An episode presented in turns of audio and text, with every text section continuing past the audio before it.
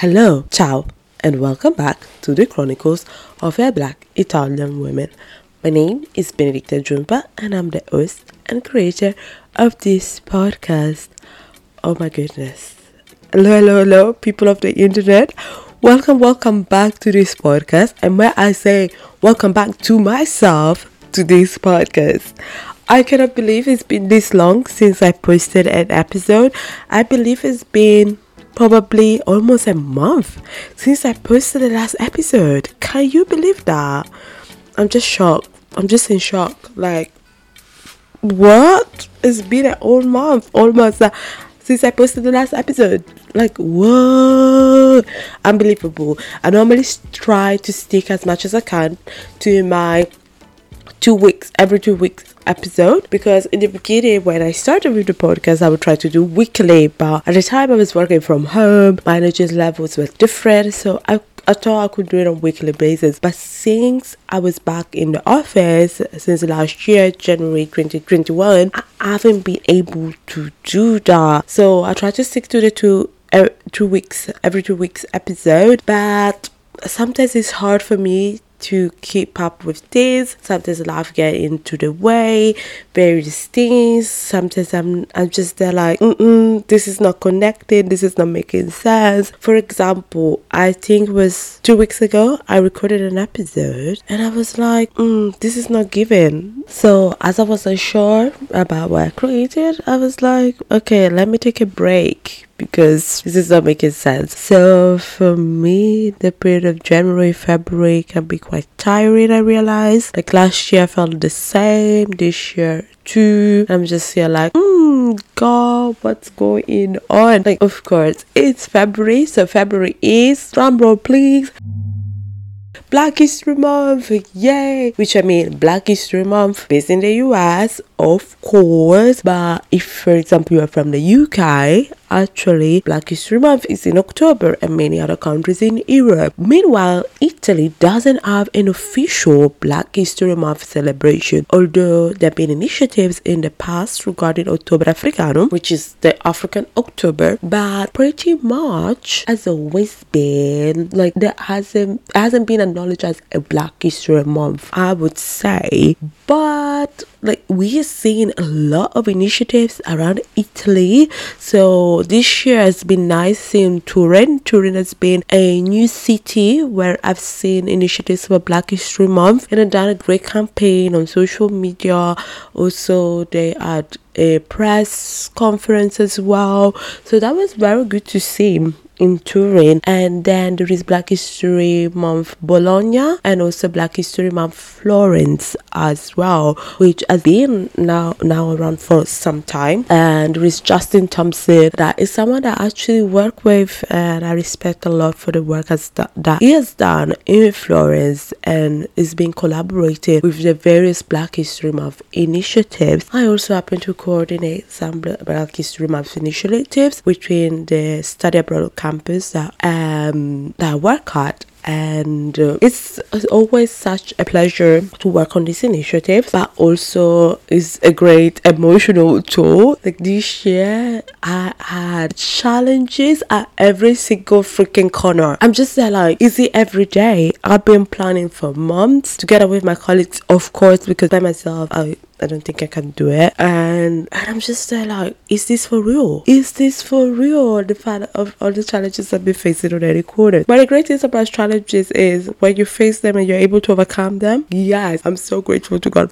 for that opportunity. And so it's been incredible. The initiatives in person I've concluded at the university I worked at, but they're all available online. If you write to me, I'll give you the information as well. And also the but there is still a show going on which is called Black Future till the 2nd of March. So it's been such, I think, working this year, Black History Month has been such an honor because I've been engaged in so many conversations and seen so many moments. I'm just uh, like, whoa, like, whoa, whoa, whoa, whoa, whoa, whoa. Whoa, whoa. Because even for myself, as an activist, as someone that is passionate, you know, one few moments ago, I just said I like challenges. I swear I was lying. I swear. Because after I said that, right after I had the worst background noise, and I was like, this cannot be real. Like, literally, I'm struggling to show up. I'm finally having the energy to do this podcast. And guess what? I'm having the worst background noise. I was lying. I don't know why did I say that I like challenges. I need to stop saying that because honestly, I don't, you know. And I know, I know, I know. Some of you that may know me, you be like Benedicta, but you are a believer. Like, why do you say that? Listen, I might as well be honest. Yeah, I might as well be honest rather than pretend that I do like challenges. Okay, so um, in just few seconds, you see how I just turn from saying that mm, I don't mind challenges because they can be overcome to like actually I don't. No, I'm not a fan because this episode I could have finished recording recording it a few hours ago. Okay, so I'm annoyed now. oh my goodness, but wow, what were we talking about? We were talking about Black History Month, about the various challenges that I faced, but at the same time, to a certain extent, as be, I taught me some skills. I feel to a certain extent, although it was a lot of frustration, a lot of desperation. I'll be honest with you guys. And it's been joy to be see to be able to create spaces for community and to tell stories about black people in Italy. I think it's still important to create spaces where stories like this are told. You know why? Because so I grew up really not seeing black Italians being seen. Like I saw a few glimpses of migrants on TV and things like that. But I did not still see myself fully seen as black Italian women of Ghanaian descent. So with that said, I think initiatives like that are so key to build identity and build confidence as well, especially for the younger generation. For me, this kind of initiatives. Um, I'm not gonna lie, probably people will be like, okay, but that's weird because I'm doing this quite professional on a professional level. But on one hand, is always healing my inner child. I grew up with a lot of shame around my skin color. So the fact that I was oftentimes shamed or make fun of because of my skin color and few days later working on this kind of initiative, it kind of brings healing to me. I hope that does not sound creepy. I swear enemies of progress are out on the streets because why am I keep on getting interrupted by random noises? Let's keep going.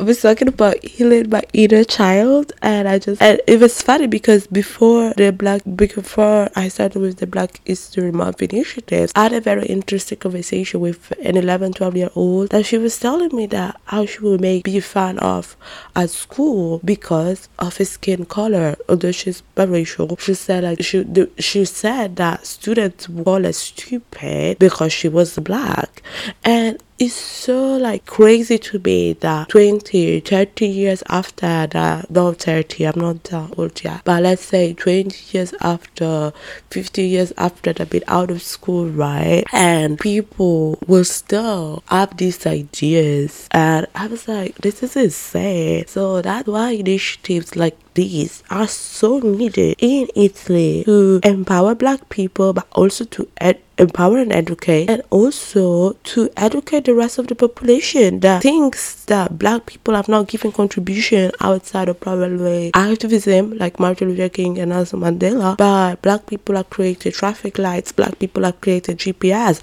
so everything that is carrying you this life has been created by black people so you might as well sit down and get some education just as simple as that. And I wish the school system, especially in Italy, could expand their thinking and their education. But let's keep it moving. And also, I wanted to highlight as well that initiative like Black History Month is so needed in Italy, in a country where, and I think this came up with part of the conversation of the guests from Black History Month about changing narratives. This is Ada Ugo Abara. Hey girl. So we had a conversation and she was saying she's an activist, she works in tech and she does project management as well. And she was sharing how black people in Italy rather hyper visible or they go under the radar. And it's just so true because oftentimes Italy people will be like, mm, there are too many black people, there are too many people, there are too many people. Uh, you always hear like why they all coming to our country. Well, actually, the highest number of migrants are not from sub-Saharan Africa, but actually they're from Eastern Europe. So let's start there. But oftentimes, the people that pointed out to be the problem are black people. So some people argue that throughout the years, the attitude towards black people African people has been changing because before everybody was so welcoming. I don't know about that because I never knew when people were welcoming when I was growing up. So, and as she was saying that about the hyper lower visibility of black people, I think this connects us to the next topic that Black History Month is needed, especially in a country that still citizenship access is not equal and tends to mostly exclude people from sub-Saharan Africa, but also people from different countries, as I said, Eastern Europe, Asia, South America. So for this reason, it is so important that we keep up with initiatives like Black History Month, and also because we have a citizenship law that this month on the 5th of February has turned 30 years old. This citizenship law, for some, when we say 30, you may say like, oh, it's not old. Like, how how is that old? But it actually is, especially not for the fact that this law is 30 years old, especially for the fact that this citizenship law refers to an old law of the 1912. Well, what does the citizenship law says? It says that till you are the age of 18, if you're born and raised in the country of Italy, you cannot become an Italian citizen. Only when you can become an Italian citizen before that is if one of your parents, of course, is Italian, or if your migrant parents do apply for Italian citizenship. What's the problem with that?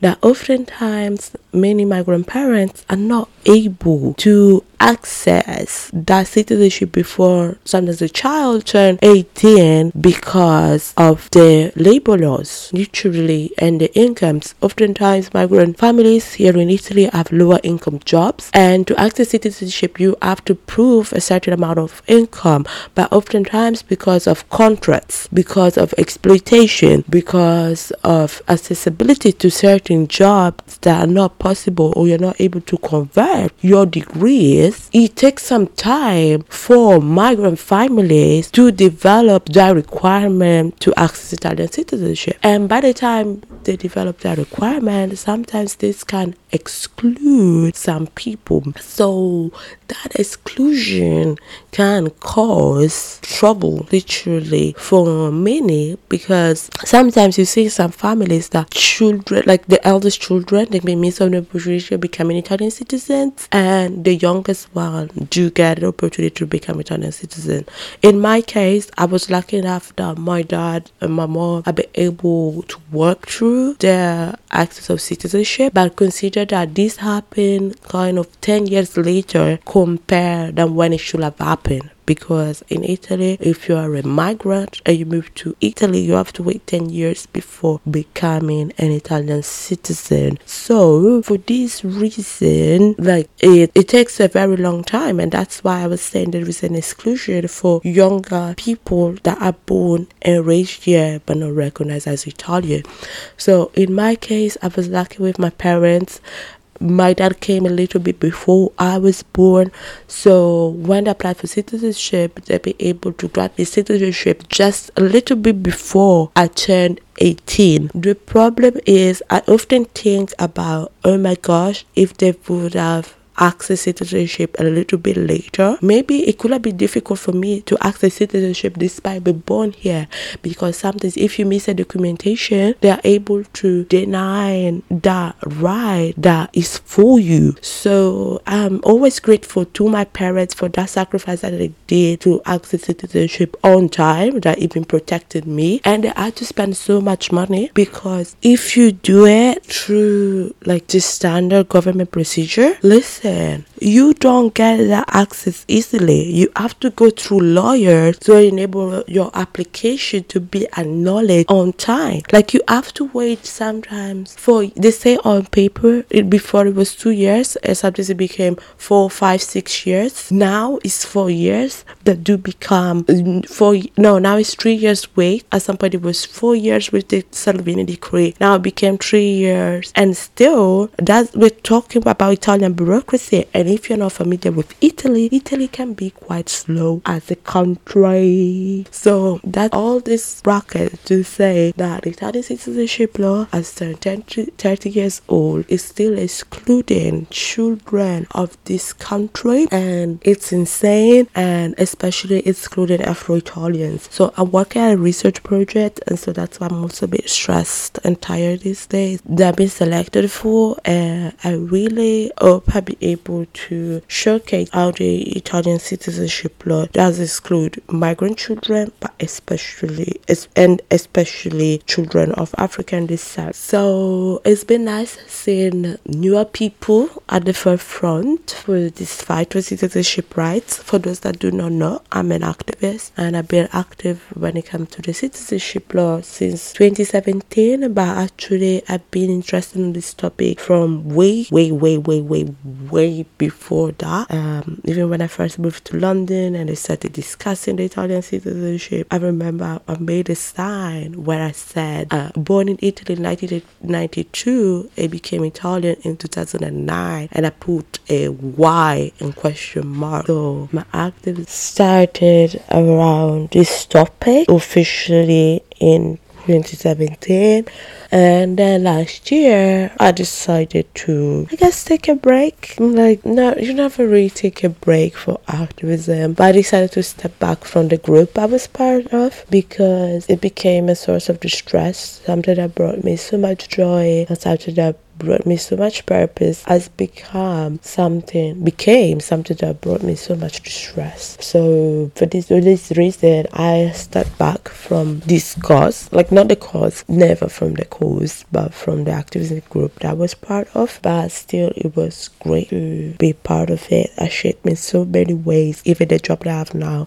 is thanks to my activism work so i'm always grateful for that journey but you know sometimes you still need to remove yourself from spaces and people, especially in the moment that you show up authentically or you talk about your pain and that gets dismissed, that's no place for you. There is no space for you there. Just speak and leave and go somewhere where you are loved, you are truly loved, truly appreciated, and truly embraced. Because I don't I don't want to say these people did not love me. I think they really loved me and they really wanted me to still stay and be part of everything. But for me, I did not feel true to myself and be able always to express my true self. And in the moment that it came where I said, Oh, right now having, I'm not having the best time. I'm not happy with the decisions that been made. Whatever was said, whatever I said was dismissed. So I was like, Alicia, that's a buy for me. That's a buy for me. but still, I love, I appreciate whatever, whichever group they're doing to push forward their law. Uh, kudos to you. Although Oh, may I say on one side I'm sad though because people have been working there behind us since 2016, 2017 with almost bare acknowledgement and I think sometimes when it comes to this fight and when people are pushing forward it's important to credit those people that came before you even if you I don't know maybe don't always agree with what they did but it's important to still acknowledge those that came before you and I don't know, maybe now there could be more support for the citizenship law. Let's see how it goes. But yeah, I wish people would give more credit sometimes people. I just wanted to throw that out there. Uh, even with the work that I do sometimes, even with Black History Month, I wish sometimes people I would get a little bit more credit about what I'm doing, a little bit more support. But at the same time, you know what? I'm grateful for those people that do show up and do always support. So I don't want to come across as ungrateful. So yeah. Um, as we're talking about Italian citizenship law, I thought it's important to highlight the fact that this law can put people people in a position of, I would like say, disadvantage maybe, and not only a position of disadvantage, but also it when you have Italian citizenship, you can also still deal with a lot of microaggression because sometimes people assume just because of your skin color or because of your background, you are not Italian. So, for example, there is this athlete shop putter Danielle Madam Oh, she's originally from Cameroon and has presented this year the Euros. And as she's presented this year the Euros, she's become more, more known as well, and a struggle as well has become more known too. And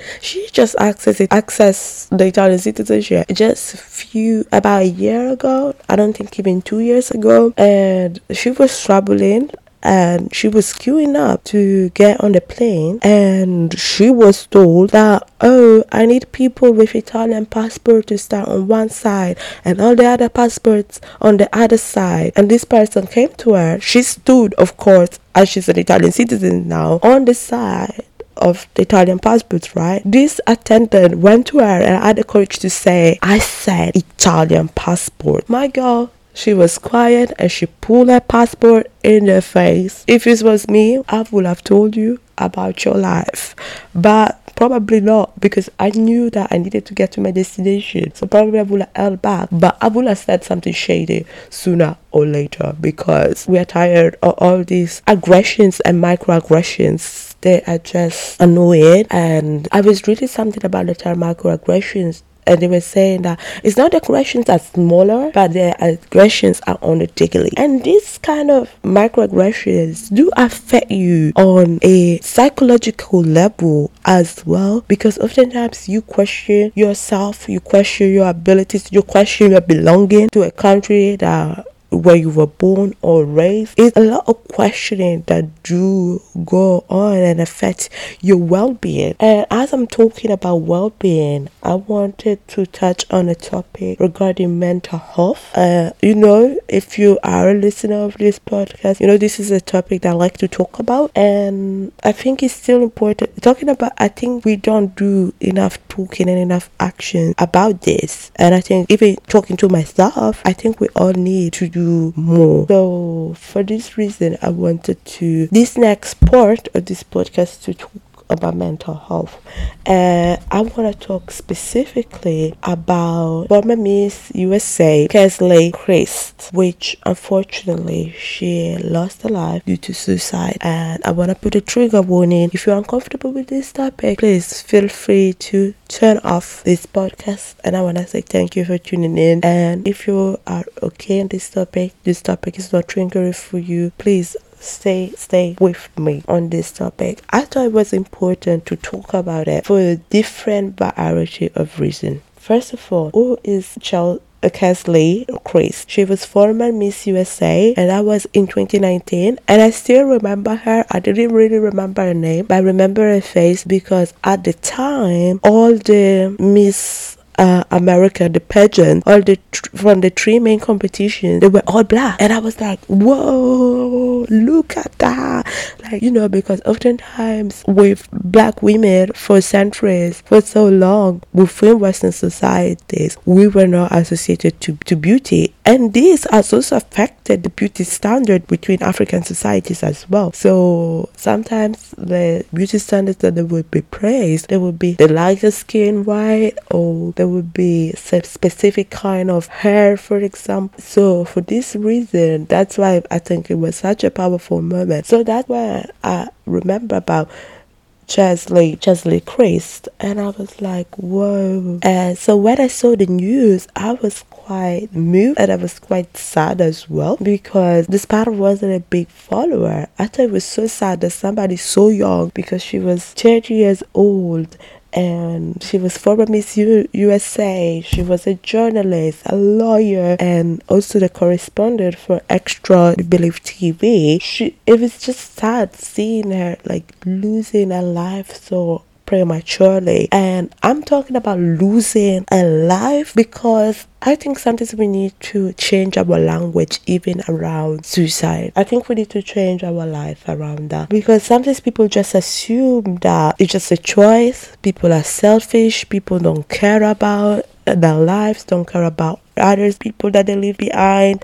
I don't think anybody like will intentionally do that. I think some people deal with so much suffering and inner inner turmoil that I don't think we can ever understand or judge such gesture and i think we need to really change language around that and throughout the years i've heard about other suicides uh, that made me aware of the fact that we really need to change our language around that. I wanted to talk about it for some specific reason. Of course, raising aware when awareness when it comes to mental health, but also to break um, stigma or myth or ideas that there are around mental health. For example, I think the assumption about Cassie Chris is the fact that she was rich, she was happy, she was bubbly, she used to do a lot of TikToks and on social media, her personality was quite vibrant and um, you could say see that also through our job as a correspondent as well. But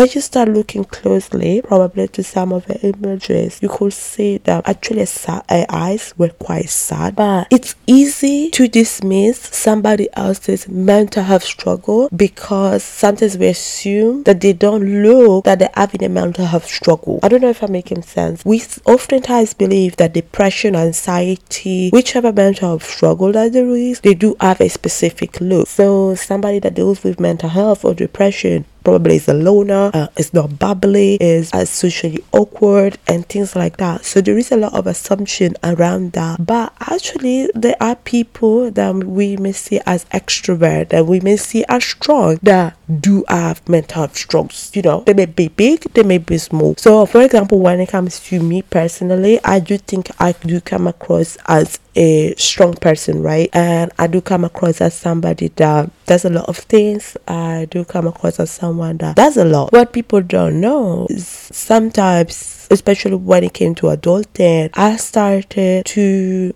feel a little bit not always that great. And to be honest, it not it's not only related to adulting, but also between my childhood I did not always feel that great on a mental level. Although I was smiling all the time as a kid or so many things, sometimes I did not feel that great. And when it came to my adult life, I remember a couple of years ago, I told my sisters, I remember one summer, I told them, oh, you know, from time to time, I sometimes get, I don't remember if I say a panic attack or I get anxious my sisters they turned to me and they go like you like they just went like you. And, I, and they said you why? Because they did not expect somebody like me that has traveled that that seems she has a lot of friends and she's social and she's bubbly and um, this is somebody that goes for a dream sometimes having some some challenges when it comes to a mental health. Definitely I do have huge ones but still sometimes they're there. And I don't really talk about it a lot because I don't do I always feel comfortable talking about it? Not really. But I think it's important sometimes to be honest and transparent too. And yeah, so I was as I was talking about these things, and hopefully with time I will learn to be more honest and transparent. I sometimes struggle to just say what I maybe identify what I struggle with and also say what's going on as well. I sometimes struggles with that. I sometimes don't always feel comfortable talking about it. But as I said in the past on this podcast, I don't want to be an hypocrite where I encourage people to talk about their mental health or talk about others' mental health without talking about mine mind.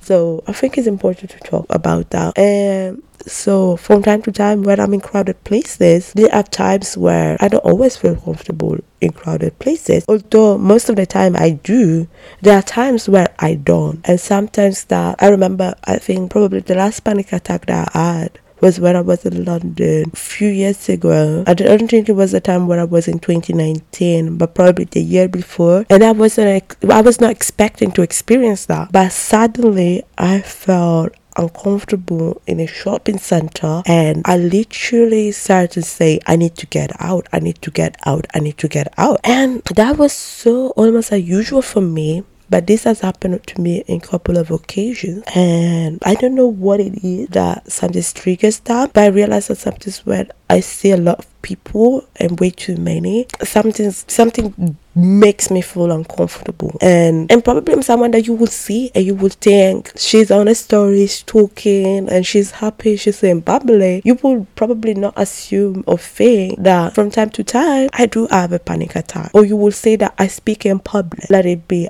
at work, let it be at church, let it be at a context. So you will never think that because I perform, you will think, oh, wait, of course she doesn't have anything. And when it comes to Cheslie, Cheslie Chris, I think that pain was not oftentimes acknowledged because she was suffering, a mom said, from high functioning depression. Because we think when people have depression the only form of depression is when it needs action but sometimes you can deal with anxiety and depression and you can still be functioning. And so we assume that oh because this person is functioning they were not struggling mentally. Of course and in this case, I'm not talking about myself because I've not been diagnosed with anything uh, from my therapy. But I think it's important we have to be careful about the warning sign of depression that may not be the same or what we assume they may be.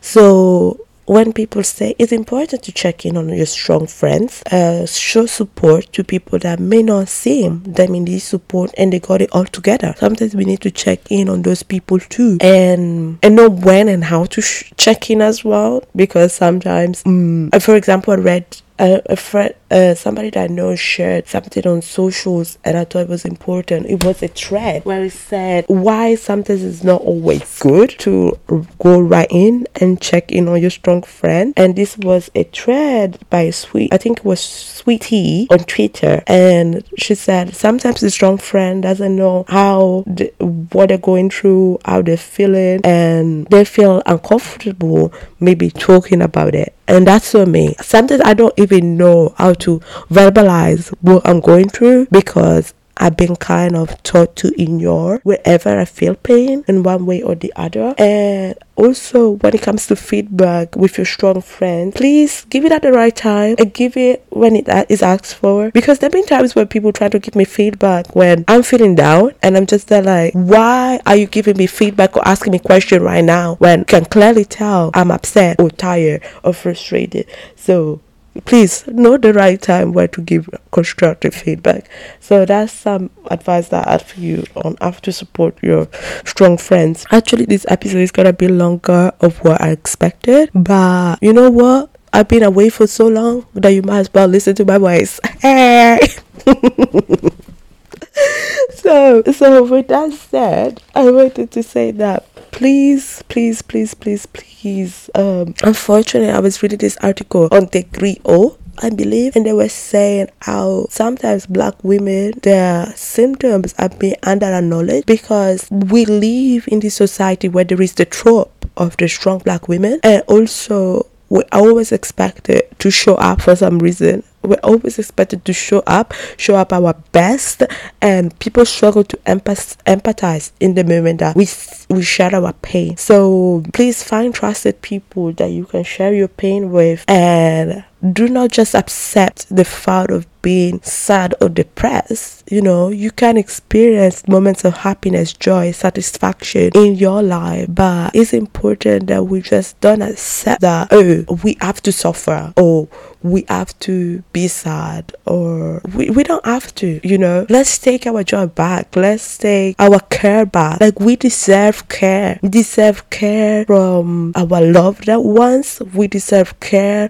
from our families. We deserve care from the people around us. So when people are feeling that, please feel okay to remove yourself. You know, it's okay for you to do that. Feel okay to set boundaries. Feel okay to say that you're not okay. You know, like the weirdest part for me, like when last month I was sick with the Rona, is you know, my sister was laughing at me, but she had a point. I kept saying I was doing fine while coughing, and it was weird, but I felt that I have to say that was fine because I wasn't in a hospital room. I felt that I have to say that I was fine because a few moments earlier I had to still perform and show up at my workplace because at the time I was not the news and I didn't know what I had. But you know, sometimes it's just things like that that makes it can make it a little bit easier, make our burden a little bit easier. Sometimes be okay with vulnerable. But let me tell you, you also have to know who to be vulnerable with because sometimes the dismiss of your vulnerability can be more painful of your pain. So be wise about who you share your pain with. And also like yeah, don't be fooled please by when people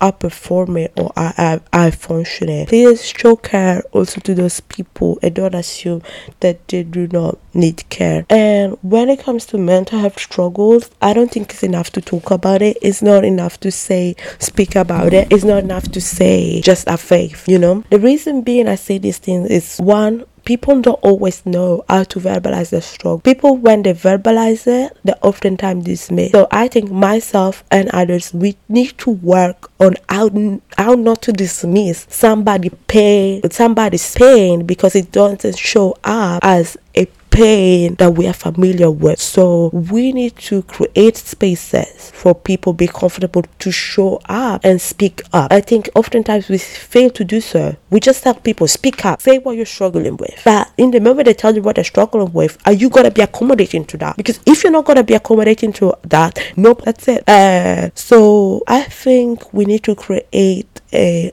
listening and comfortable and safe space for people to speak up. And also, I touch on faith because I think it's important to talk about it. Because oftentimes, within faith circles, I think we still fail to acknowledge the struggle of mental health between, in my case, the Christian faith circle. I think we fail miserably in acknowledging that. A few weeks ago, I was recalling, like a few days ago, I was just recalling somebody eh, saying that if you're a Christian, you're not depressed. And I was like, you said what?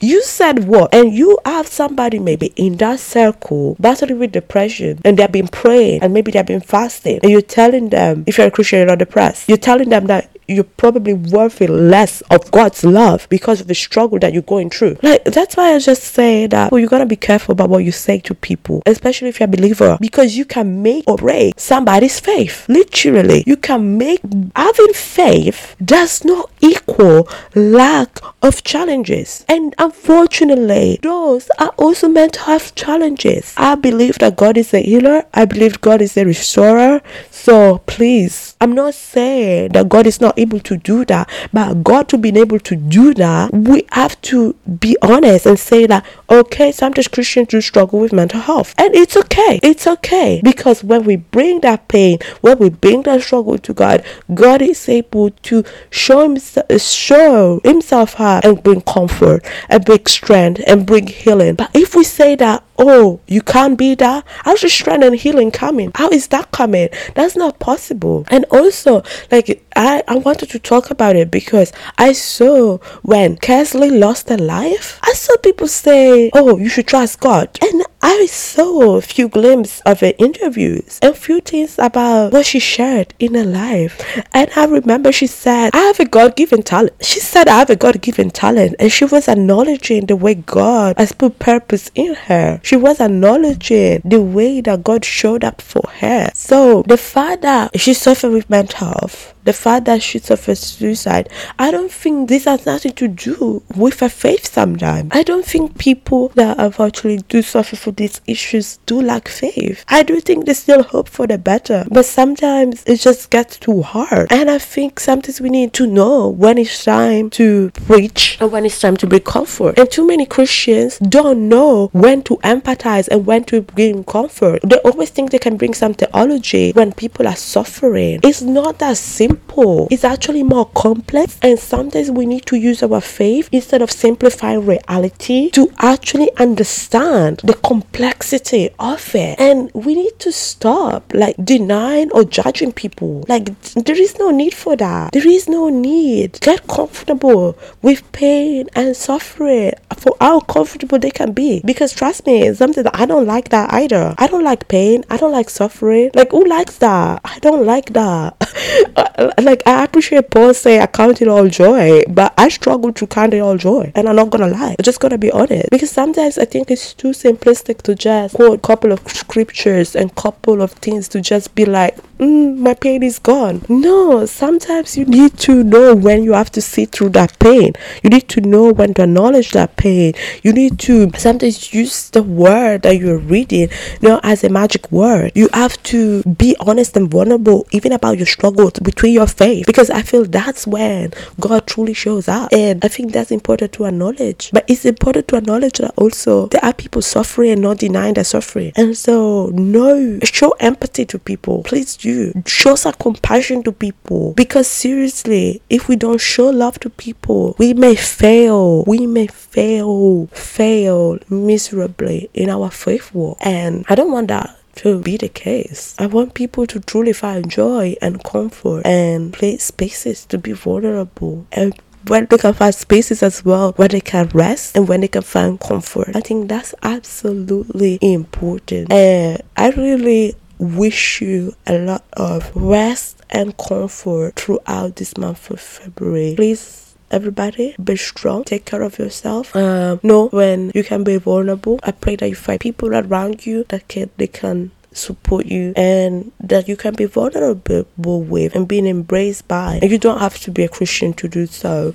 I've I just wanted to let you know that I wish that on each one of you and each listener. And I appreciate you guys. Thank you for tuning in. I'm sorry that I don't normally like to conclude on a lighter note, but I think sometimes it's okay to conclude on a different note. But I hope you feel loved, embraced, and cared for. I appreciate each one of you tuning in. Take care, all the best, and don't forget follow the Chronicles of a Black Italian Woman at Chronicles of A of A of A I B W. As you can tell, I haven't been doing this for some time. and also, you can follow my personal page at Smiley Benny. And thank you so much for tuning in. Uh, also, you see, I always have to finish on a lighter note. Do not forget, I have a new cover. What do you think about the new cover? Do you like it? I have a new cover for a podcast. I'm so happy.